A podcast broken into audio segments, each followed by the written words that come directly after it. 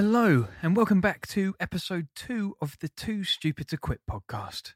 A podcast where me, actor, musician, and voice artist Josh Stanford, and my very good friend, director Danny Baldwin, talk to all kinds of creatives at different stages of their careers about their journeys to where they are now. That is right, Josh. we'll be talking to them about their struggles, successes, and any advice they picked up along the way. And most importantly, what makes them too stupid to quit. Uh, so, uh, as we've mentioned previously, we're going to be talking to actors, writers, directors, musicians, composers, comedians, artists, and everyone in between. And as we mentioned last week, as you most likely won't know too much about us, or you know some about me because I've done one, but won't know much about Josh, this week we'll be uh, doing Josh. Yeah.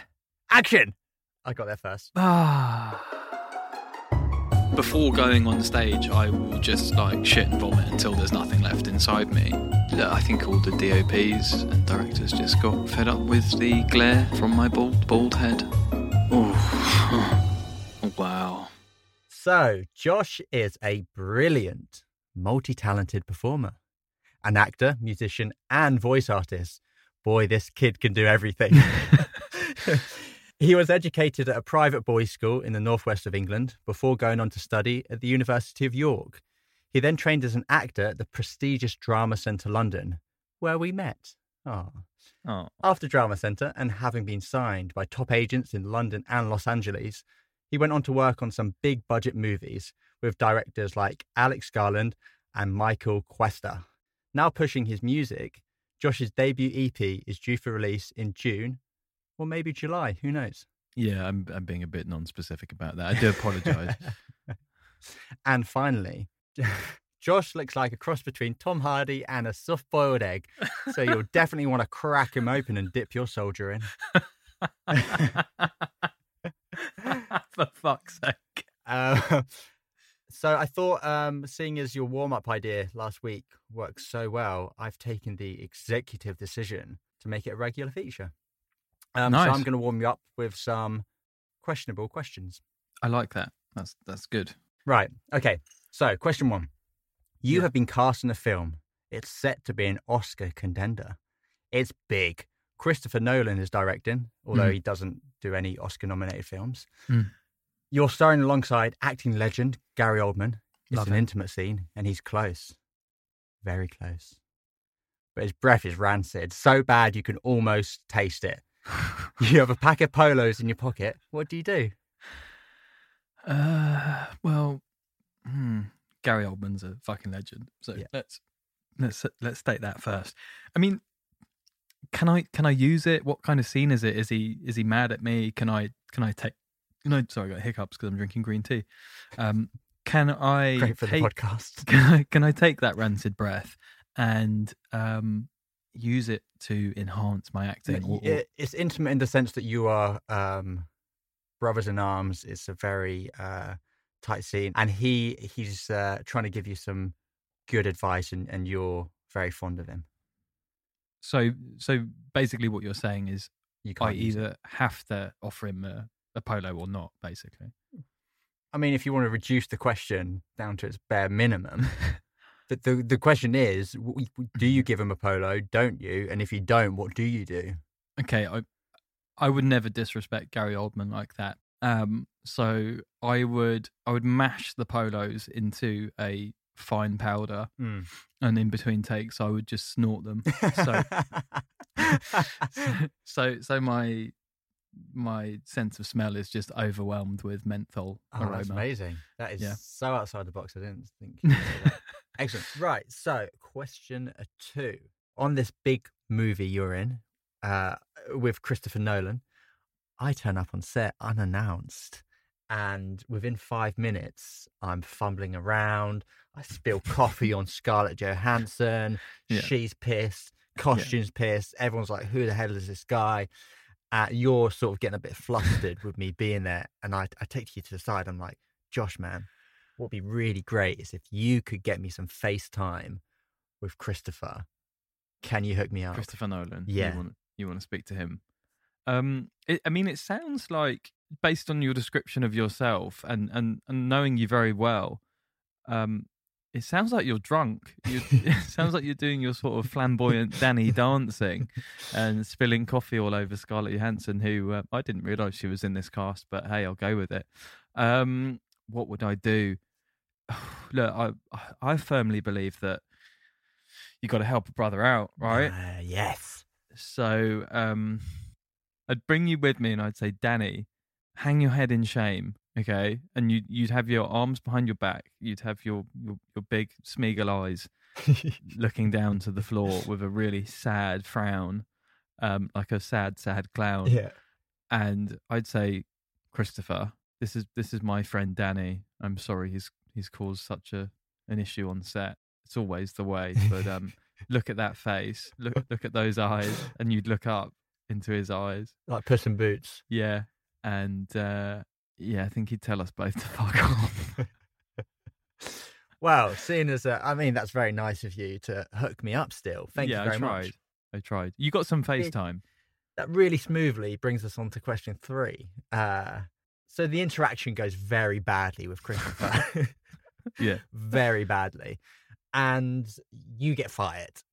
What? Yeah, you're off. You you're How do you feel about that? Jason Statham has taken over for you. What? Because he's bald. They they can only have bald actors. Fucking They- discrimination. I mean, in the character description, it's bald. The whole script is about you being bald. It's called My Baldness. Um, how how imaginative. And um, I feel awful. I feel really bad. And I decide to write a short film just for you to to make up, and so that you can still get some filming in. Uh, Wow. it's a narrative based on the saga of Humpty Dumpty. you play Humpty. Um, no, you can fuck off. How? Yeah. Do do you do the film? Um, You're an unemployed actor at this point, and you have no much other options. how much is it paying? It's pro bono. We we've basically decided that if if it makes any money, uh, we'll split the profit. What's your vision for the film? Are we thinking Tim Burton? Are we thinking? it's it's the bad end of Tim Burton films. I think you'd be lucky to salvage a friendship at this point without trying to drag me into your fucking bullshit concept Humpty Dumpty film, which is clearly aimed to further insult my baldness. Look, listeners, um, you've heard it. He won't take any job that comes along, only with Christopher Nolan. So, any casting directors out there, uh, be warned: Humpty Dumpty is not for him. Uh, okay, let's crack on to the real thing now, man. okay. Humpty Dumpty sat on a wall. Humpty Dumpty had a great fall. All the king's horses and all the king's men couldn't put Humpty together again. Right, to kick things off, I want to take you all the way back to little childhood Joshy, um, and find out what what your household was like. Was it a creative one, or you know, was that sort of artistic streak not present in your household? Uh, It, it's funny. It's, it's a bit of both.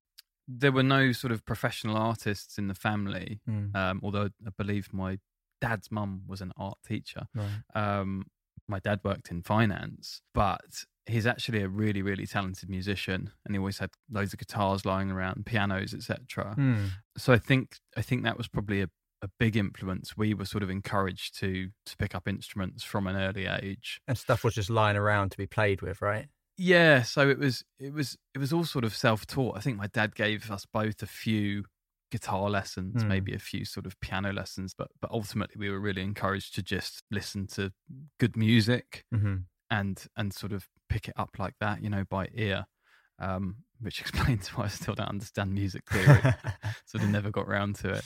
And other than that, my mum was sort of really playful and really encouraged us to be, yeah, just just playful and, and creative and and you know drawing and painting and all that sort of thing. Hmm. And then I guess you had the influence from my mum's sister's side. I had two younger cousins who were they're both girls and they were you know into into musicals and and dressing up and all that sort of thing and and my auntie is a really talented painter and and uh, good with pottery and that sort of thing we spent a lot of time with them i think that had a big influence on me in terms of you know dressing up in silly costumes and putting on little performances and Um, Yeah, I mean, it sounds like you had a very creative upbringing. Lots of people who were interested in the arts and and creativity. Maybe not so much, you know, the monetization of their art, but it sounds like it was a very creative upbringing. yeah, I guess it, I guess it is quite a creative family, but but not in a sort of. There's no one notable or anything like that. There's no there's no industry links. And so, what was your way into performing? When was your first performance? So I, I think music was my proper first move into performance. Um, I was in a rock band when I was about 11, I think. Um, the band was called Aorta Oh God, Yeah. beautiful. Rock and Roll. Um, so that was with my older brother and uh, a couple of his friends. And Mm. I think I always wanted to be like a front man, like sing and, and play guitar. But I was a few years younger than my brother. So he just sort of in- in the back playing he, bass. he just handed me a bass, yeah, and was like, "Learn this so you can be in our band. Otherwise, you're not in." Um, so I did, and we played a few gigs for charity events. Um, yeah, I think that was definitely my first sort of taste of people looking at me um, and and Mm. getting some recognition. Did you like it? Yeah, I did. Yeah, I, I liked it a lot. Um, especially Oh. the sort of middle-aged women asking for autographs. You know, the mums. there is there is nothing better than other people's mums liking you. it's like one of the best feelings in the yeah. world. The, the downside was that I I did have quite bad stage fright, uh, which carried on indefinitely, really. Um, but but yeah, it was worth it. What about acting? When when did that start? That was a few years later, I think, uh, probably around the age of fourteen, I'd say. That was at school. In our we had um, houses at school, a bit like Hogwarts, and we had sort of inter-house competitions every year, and the house drama competition was quite popular. I actually got tricked into into it in a way. I, I signed up for it, Yeah. but I but I sort of said to them, I just want to do something small to you know try and feel my way onto the uh, onto the boards. So it was Bill Shakespeare's Taming of the Shrew, and and when I say I was tricked, they they obliged and they got me to audition for a part with two lines.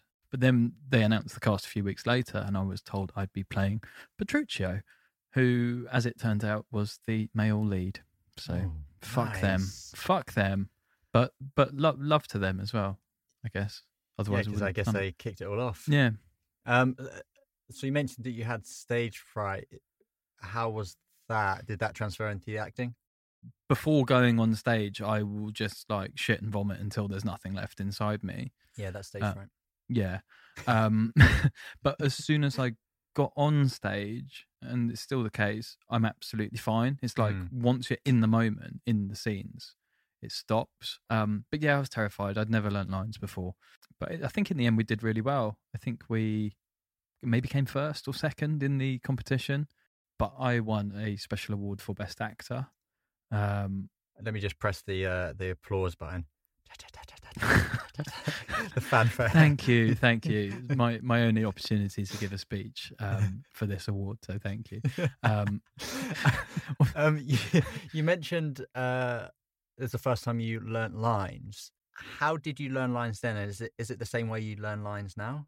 yeah, I think so. Just like just drilling over and over and over and over and over and over and over them. What you Um, just what's the technique though? Do you, you look at it? Do you write it down? Do you Both, do both, sections? Both Yeah. read it out, write it down, Mm. read through it, cover cover. You had a dog interruption. I've got children interruption. You not my- children. They're not my kids. Um, yeah, just You've just, got someone else's children. That's why they're screaming. no, so um, I, I, the reason I bring it that up about learning lines because do you remember Pete at drama school, Handsome Pete? handsome he he um he was doing a, a play. I think he was in a play with Christabel, and he spent more time researching how to learn lines than he did learning the actual line. And he'd message me sometimes, be like, "Ah, any tips on learning lines?" and it was like a week before the show. And um, I was like, Pete, have you learned any lines yet? He's like, no, but but I've got some good techniques. that that is classic Pete. That's amazing. Oh dear. Love you, Pete. Yeah. Um, So, were there any actors that really inspired you as a kid to to want to pursue acting? Yeah, man, hundred percent. Like, I, I've, I've been a film nerd since my early teenage years. So there's, there's more than I can even start to name. Really, Mm. you know, I could start listing off names, but it's a bit pointless. Cool. I won't ask that question again. I'm guessing you want me to say Tom Hardy. Well, I mean, if that's what comes to mind. Um, yeah, look, Tom Hardy in the few years before drama school for sure. Uh, hence, I only applied to drama centre where he trained, and then where we trained. Um, and and we met him a few times, which was cool.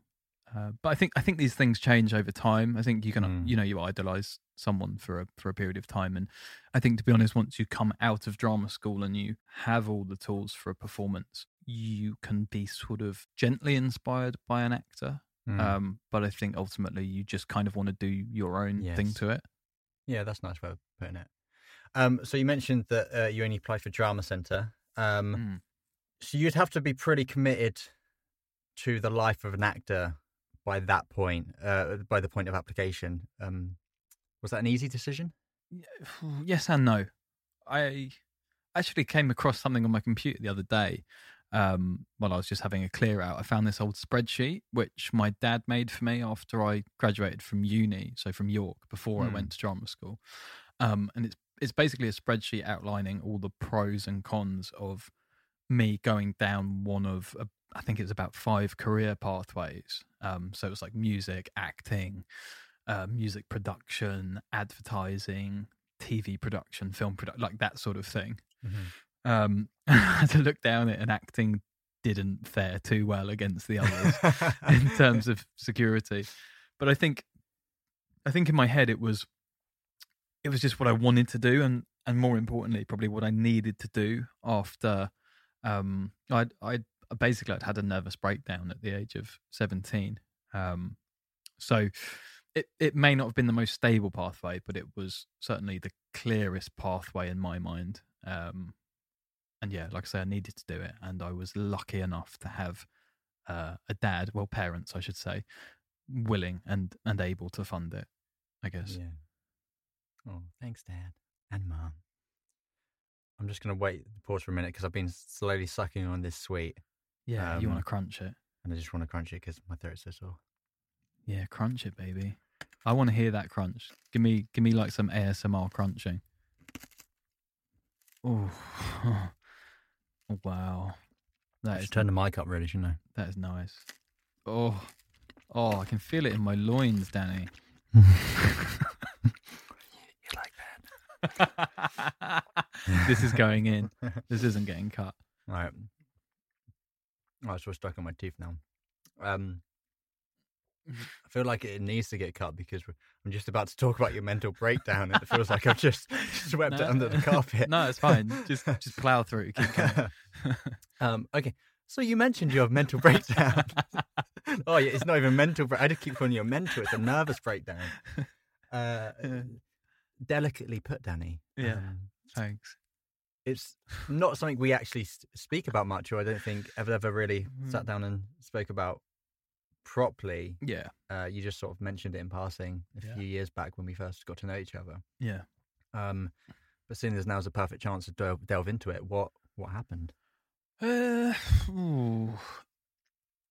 Look, to cut a very long story short, um, it was a lot of change, a lot of personal grief um, around the age of 17, and uh, the culmination of which led me to develop severe anxiety, depression, and all the things that come with that. So, agoraphobia, depersonalization disorder, which is this thing where you feel like you're just not you just feel numb basically And Um, agoraphobia is when you don't, don't- want to go outside. yeah don't really want to do anything um so i was a me- i was a mess for about three years really i wasn't myself for three years i just lost my ability to live really Yeah.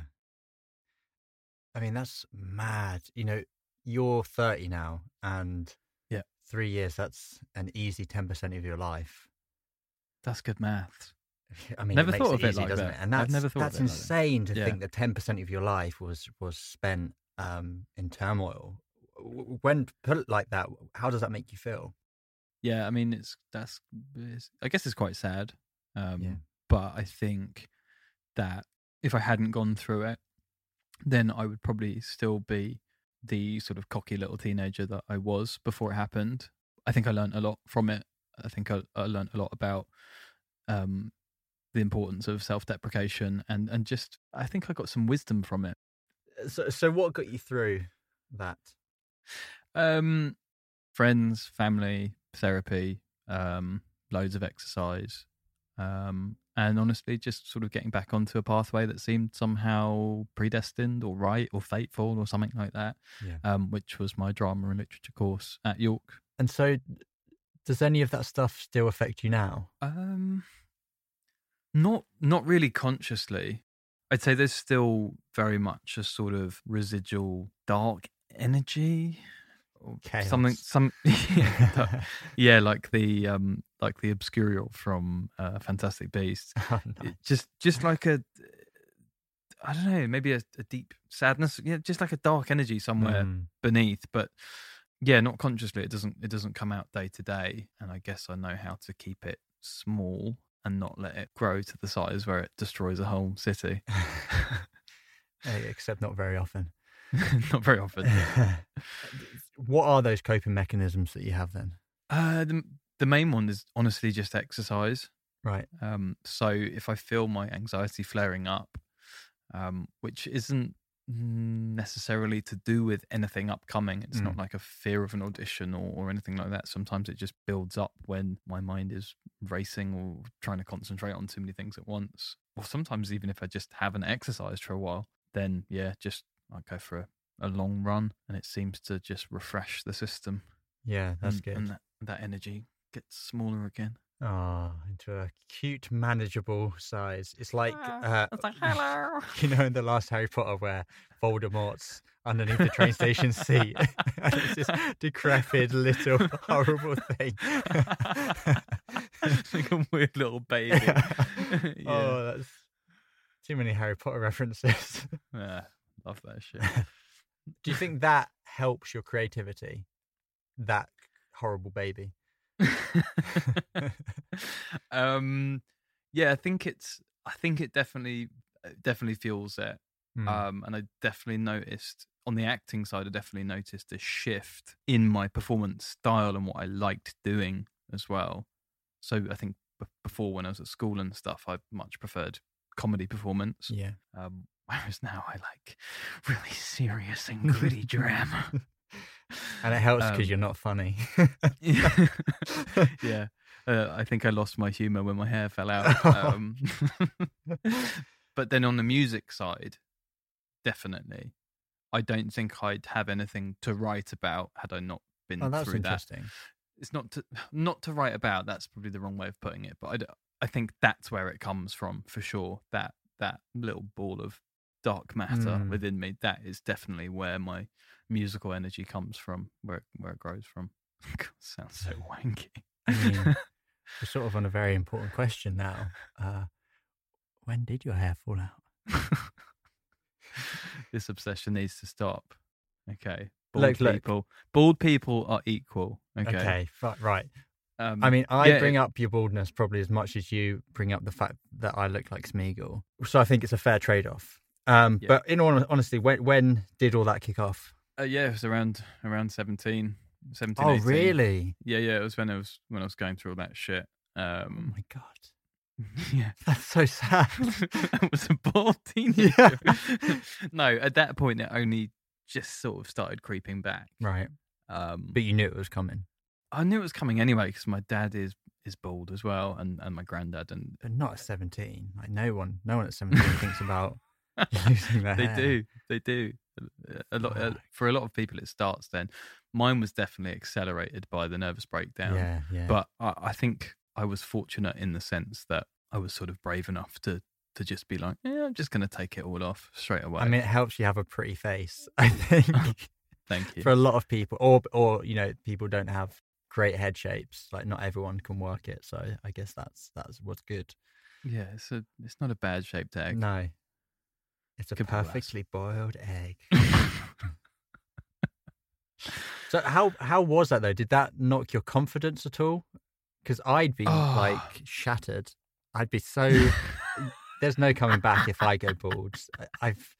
It's too much. It's too much to You work with in literally one become face. You literally become Smeagol. you know, it's funny. I actually, I don't know if I've ever told you. I had an obsession with Smeagol growing up, Really? and I had pictures of him. Uh, I got signed autograph from Andy Serkis. no way. Yeah, and I had a cardboard cutout, life size of Smeagol. Did you just used to stand next to it? Like, yeah, just look, at look, each we're other. the same. What's this I used to be Gollum uh, and do all the nasty stuff, and then he got to be cute. um, what was the question? Um, something, yeah, was it horrible? Did it knock your confidence? Yeah, it was. It was. It was. Um, it took years to go through that sort of evolution Mm. as well, because you have a certain style and you have a certain look, and with that, your confidence, I guess. Yes. Um, so yeah, it probably took like five or six years to to work out who I was now in terms of you know my aesthetic, and uh, um, I definitely started going to the gym a bit more to to try and beef up because I think when you're when you're bald, it's not good look if you're skinny and bald. You you got you, you have some muscle as well, right? Right. So, so after you went to York, um, there was drama centre, Yeah, um, and so we know from last week that I absolutely loved it. yeah, What was it like for you? yeah. I loved it too. Oh, it was it was just an amazing and exciting time. Um, when I think back, the whole thing seems like a whirlwind, like falling in love. I guess Yeah. our classmates were amazing, our tutors were amazing, and the whole thing was just pretty amazing. When I was younger and I'd read actors' biographies, it was like being inside one of those. Mm. I think towards the end there was a little bit of bureaucracy and sort of negativity, and felt like the funding was being pulled from the university um, that sort of governs it. Uh, Yeah. And I think ultimately that's now why Drama Centre has has sadly died and is closed.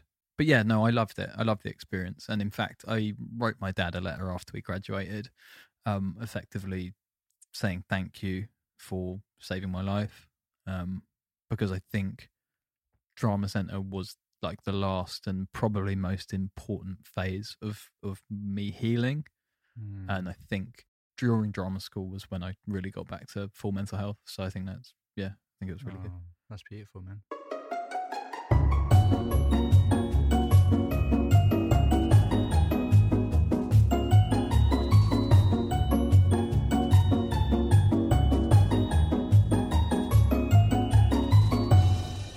Uh, So when when you leave the drama school bubble, it's uh, it's pretty strange. Uh, it's definitely strange for me. What what was it like for you? uh yeah i think at first i was just like trying to explore every possible avenue of getting work and Mm. networking and and meeting agents and casting directors and just really trying to work out how the industry all works making mistakes along the way um Did you work it out? Because No. I'd love to know. no, not really. um, but yeah, I mean, I had a different agent at that point, um, but not much was happening. And I, what else did I do? I started working in Honest Burger. um, but then LA happened. Dun, dun, dun. That must have been such an adventure. Must have felt like everything was going right for you and you were set, right? Yeah, yeah, um, yeah. So I'd been introduced to Simon, who's my agent, um, by our vocal coach at Drama Centre. He made it clear to me that he liked me, but he didn't really have space on his books to sign me at that point, or at least that's what he was saying. Um, Wait, not not enough room for a white middle class twenty five to thirty year old. it's rare these days. Um, and yeah, a, a few months later, we had another chat, and he effectively wagered me that if he set up a month's worth of meetings for me in LA, and I Mm. went out there and impressed his US friends and colleagues, um, then he'd sign me. so you went out for a month. Yeah, it was three weeks or four weeks or about a month. Yeah, That's incredible. yeah, and, and yeah. To to go back to your question, um, yeah, for sure. I I thought at that point I was the one who'd sort of broken through from our year. Mm. And how was LA? Wild, really, very exciting. I'd never been there before. Uh, and for an actor, obviously that's super exciting. And I had uh, one of my best friends from home come out with me too, Will. Um, Nice. so it felt a bit like Entourage, if you've ever seen that. Mm. Um, but yeah, just I, I felt super lucky. Um, and you got an American agent out of it, right? yeah, well, it's actually a manager, but yeah, same same thing, I guess. Yeah. Yeah. And then uh, Simon signed you properly from that. Yeah, yeah, um, yeah. Oh, Took me on. Very grateful. So I would love to know how you present yourself in meetings because you've you've spoken about how you had all these meetings in LA and I guess up to the point you are now you, you would have had lots of meetings met with you know agents casting directors Mm. uh, been in auditions Mm-hmm. because what's really hard is knowing the balance between coming across as a professional but also being someone with personality um, Yeah. how do you toe that line it's definitely something that's changed quite significantly over the years. Mm. Um, I think when you first leave drama school, you have this sort of wash of different ideas of how you're supposed to be. Mm. So many different people give you different advice. For me personally, I was definitely playing up to my sort of angsty character, I guess. the troubled artist Yeah, sort of sort of spinning that story, um, Yeah. which, which these people have probably all seen a thousand times. Um, but yeah, over the years, as you sort of escape that that drama school uncertainty where you've been broken down and, and sort of built back up, you sort of start to just get back into yourself. Mhm. Um, and I think these days, I just approach meetings with sort of warmth and openness and just go in and, and talk to these people as if they're human beings who are who are doing a job um, rather than someone who's the gatekeeper to your success or failure. yeah Um, because you know half the time, if you are right for the job or you're not right for the job, it's it's not really even got anything to do with them. It's just a mixture of luck and what you look like and all Yeah. that sort of thing. If I was going to give anyone advice, I'd say just just be, just be yourself, just be open. oh yeah that's that's sound bit of advice just be you kid yeah, unless you're a twat, in which case, Be in which else. case, be someone else. Oh, t- and then from that, you got uh, a part in Annihilation. Anal Nation. Yeah. Um, I think there's two versions out there online. um, so, what was it like being on your first proper film set? um, yeah, look, I mean, it was a it was a tiny, tiny role, but it was it was an awesome production to be even a tiny, tiny part of. Um, Yeah. I mean, like the whole the whole cast and crew were amazing, and like being there, the set design was incredible. Um, we were, we were filming in Oxfordshire, but it was made to feel like Florida, and yeah, it was sort of like, uh, you know, like no acting required because you feel like you're there. I mean, in, in terms Mm. of the surroundings, um, and you know, obviously, it was it felt really cool being on set with big stars, really like Oscar Isaac, and um, I was, I was in a scene with him, and and then watching Natalie Portman filming like live. That was really cool. Um, And of course, working with Alex Garland. yeah, man. Um, to to be honest, the way he works really impressed me, but it, it also surprised me to some extent. I mean, me me and the two other young actors um, were guided around all the different sets by Alex, um, and he was just so passionate about it all. It was Mm. it sounds a bit wanky, but it was a it was a bit like working with you, in the sense that it felt like no cog is too small and everyone is as important as everyone else on set. Um, Yeah. Whereas I expected the director to be sort of sitting on a chair and shouting down a megaphone.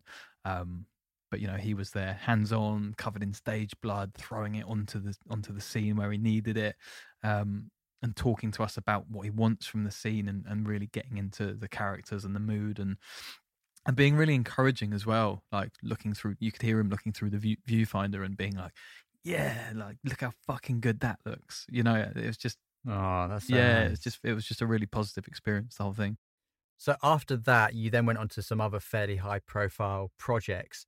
Were they all as amazing as working with Alex Garland, or you know, had he set the bar so high that everything just falls underneath? um, there were a few that were were up there, but I did I did have an experience that, to be honest, I think it really knocked my confidence. Mm. Um, it was it was another big budget project. Um, I won't name names. Um, again, I was I was playing a you know it was a, it was a small part, but whereas Alex Garland, like I say, made every part feel as important, and he showed passion and interest, and really invested in getting the best performance out of everyone Yeah. and the best out of of everyone. Um, I felt like the director on this project just wasn't interested in the smaller parts and and spent most of his time focusing on on the stars really and it just i guess it made me feel like a prop like part of the set um you know there were no notes on the performance or anything like that unless it was technical stuff you know oh you need to be closer to the screen or Mhm. and and it's just like well it felt a bit like do you do you care do you care how this film's going to turn out Yes. I, mean, I guess that's really interesting because you can sort of understand the the need to spend more time with the the big stars, but also, you know, there's so many other aspects of a scene that makes it work and makes it more believable and makes it Mm. engaging for an audience. You know, like even someone walking across in the background, Mm. it needs to be at the right time. It needs to Yeah. be, you know, the the right side of direction to give that to to make bring that scene to life. So you'd expect, I guess you'd, you'd hope that everyone was like Alex Garland, where they they see every cog as that piece is needed to then allow the bigger piece to turn.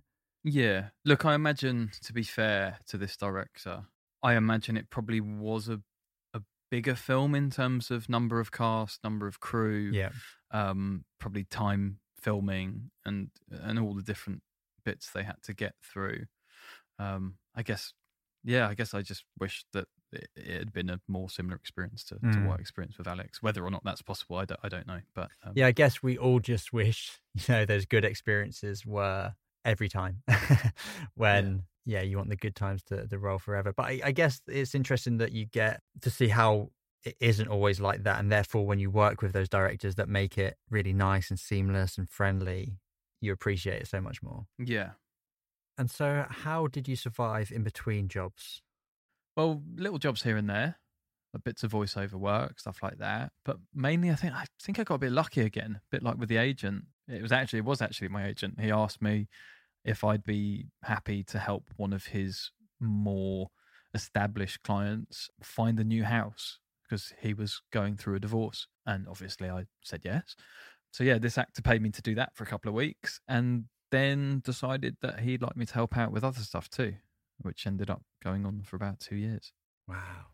Yeah, so yeah, basically I became his PA, uh, but I don't I don't like the term PA. I prefer the term helper.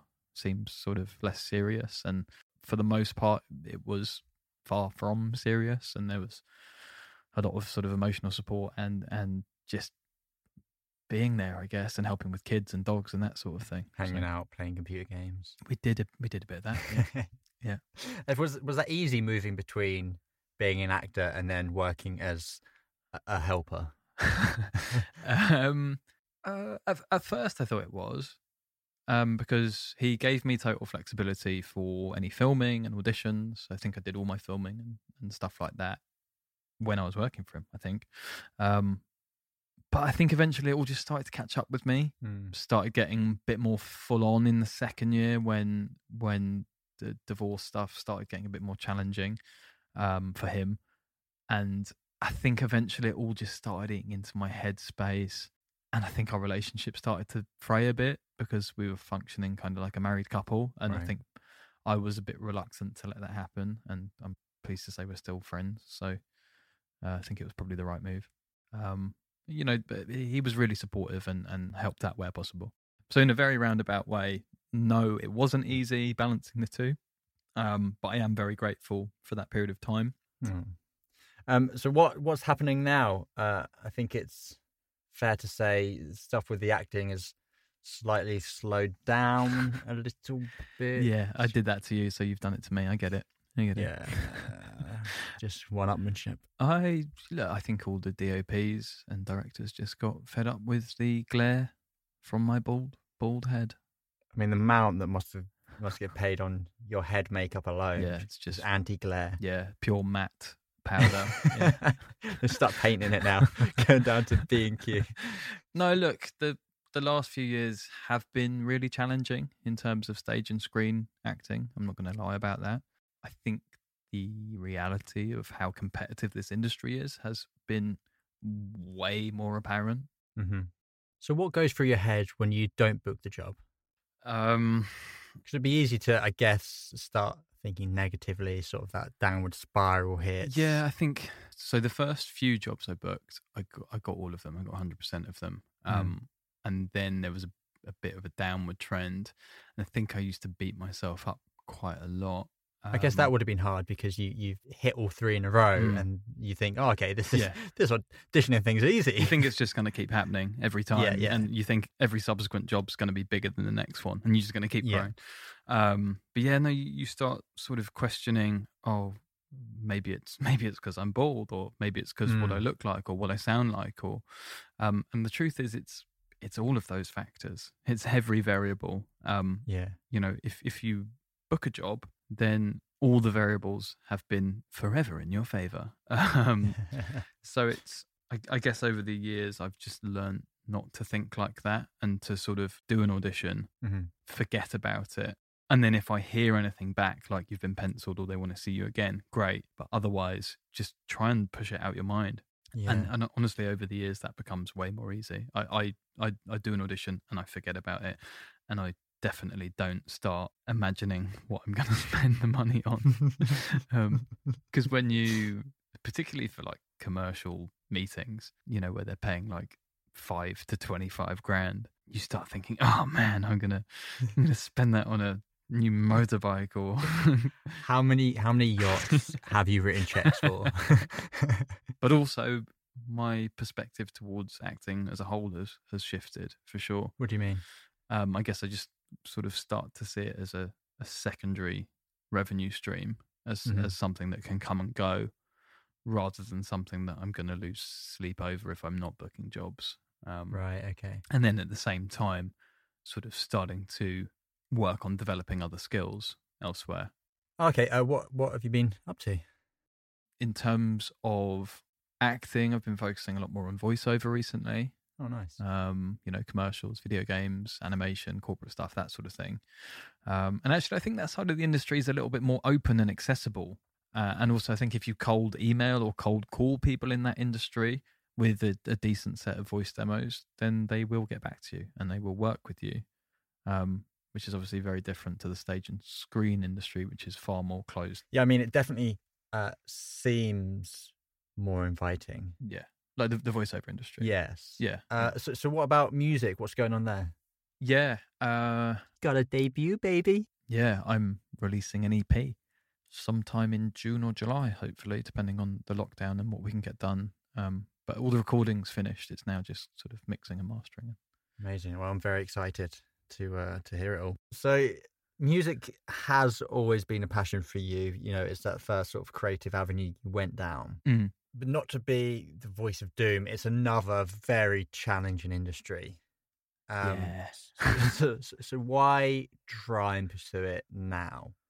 Oh, Danny, that's a very good question. Thank you. I think there's a couple of things. Firstly, I've just been sitting on it for too long, and I, I want to do it as, as a passion project. I'm I'm not seeing as it, it as, as something that has to work. Uh, It's I- I've not set it up as a, a career ladder like I did with acting. It's just something I'm doing, and if something happens, it happens. Right. Um, but the motivation was that um, in December of 2019, I very sadly and unexpectedly lost one of my best friends from home. Um, and he he was my, I guess he was my music buddy. Um, in that we we shared, we always shared music we loved, uh, and we played together a lot and we jammed together. And he would always listen through any demos I'd recorded and say if they were good or shit. Um, and I, uh, I guess when he died, it just kind of put a rocket up my ass Mm. to get a fucking move on and not be scared of failing. Um, yeah, no, that was shit. It's so sad, um, the whole situation. But if Yeah, I'm try- I'm sort of trying not to go into it too much because I'll just kind of start weeping or something. Um, Yeah. but But I think there's something amazing that he's still influencing you now and he's still pushing that music with you. yeah, for sure. And I think of him. I think would he like this, which is difficult because um, I think we should end on that super happy note. But, but, yes, yes. Uh, but there's one question you know I have to ask you. oh yeah, of course, yeah. Would you say you are too stupid to quit? Nah, nah, man. What? This is the told you I was premise. gonna- Of, this is the premise of our podcast. It's all falling apart the seams. I told you I was gonna I was gonna fight All right, it. come on, let's hear it. Let's hear the argument. Um, no, look, I, I've got so much respect for anyone who works in these industries. Mhm. Um, it takes so much emotional energy just to get one little crumb of work. Yeah. Um, so too stubborn to quit. I, I would maybe go with. I'd Um, argue that stubbornness and stupidity are close Mm, kindred spirits because no. you never if you're in an argument you never say oh i'm i'm not going to give up on this because i'm being stubborn you Yeah. say because I, i'm being i'm right Okay, too committed to quit. Then how about that? yeah but i mean yeah okay you have what you I, want I just think most of us can't imagine doing anything else. But also, if I if I hadn't have been through all of this with drama school and acting and building a network and, and all that sort of thing, then I wouldn't have the contacts Mhm. to get a foot in the door with anything else I want to do, with voiceover, with music, um, even with this podcast, for example. Um, and and you know, going down one avenue opens up way more doors. Going through one door opens up way more doors. That makes sense. Mm. So maybe I'm too smart to quit. Yeah. Maybe I'm too sexy to quit. you know what How'd you like, have you, how'd you like them apples, you have bitch? in episode two broke the foundation of which this podcast is based on Good. um I don't want people to say they're stupid. no other people aren't meant to we are right i think you're stupid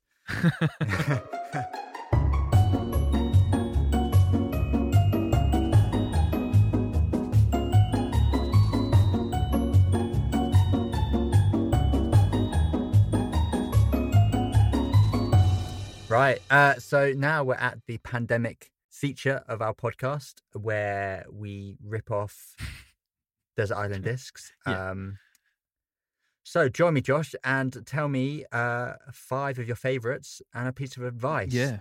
So we shall start with favorite film. Yeah, I'm going to try and whiz through these.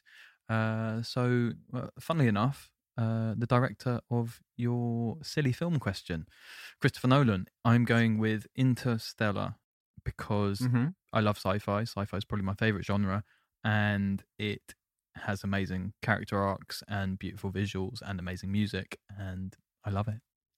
You know what? I'm uh, I'm a little bit upset. You've um, called me a nerd for liking Star Mm. Trek, and here you are talking so fondly about something that wouldn't even be there without Star Trek, and it's um, pioneering filmmaking. Uh, well, I apologize for calling you a nerd. I myself am also a nerd, so you can feel free to call me a nerd. Um, but it's Interstellar, and that's what it is.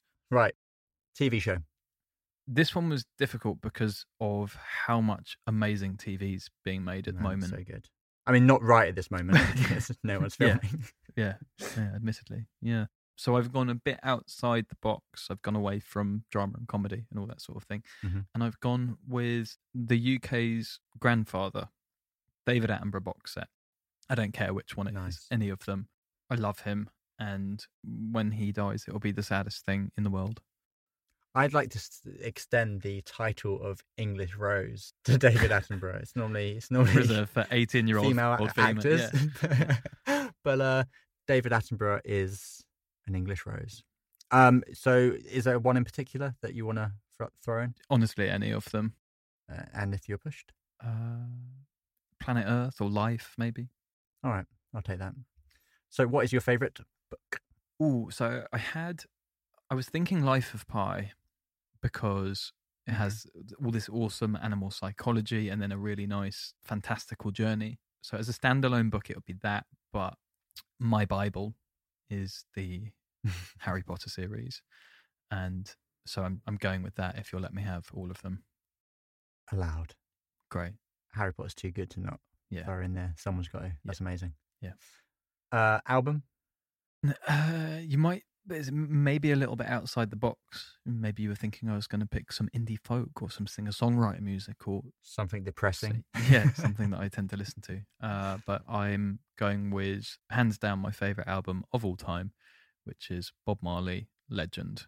Ah, yeah, that is a, a, a not what I jumped to. Um, very nice. Whenever I listen to it, it's just instant upbeat happiness, and um, yeah, that needs to be in a pandemic time capsule for sure to make people feel happy.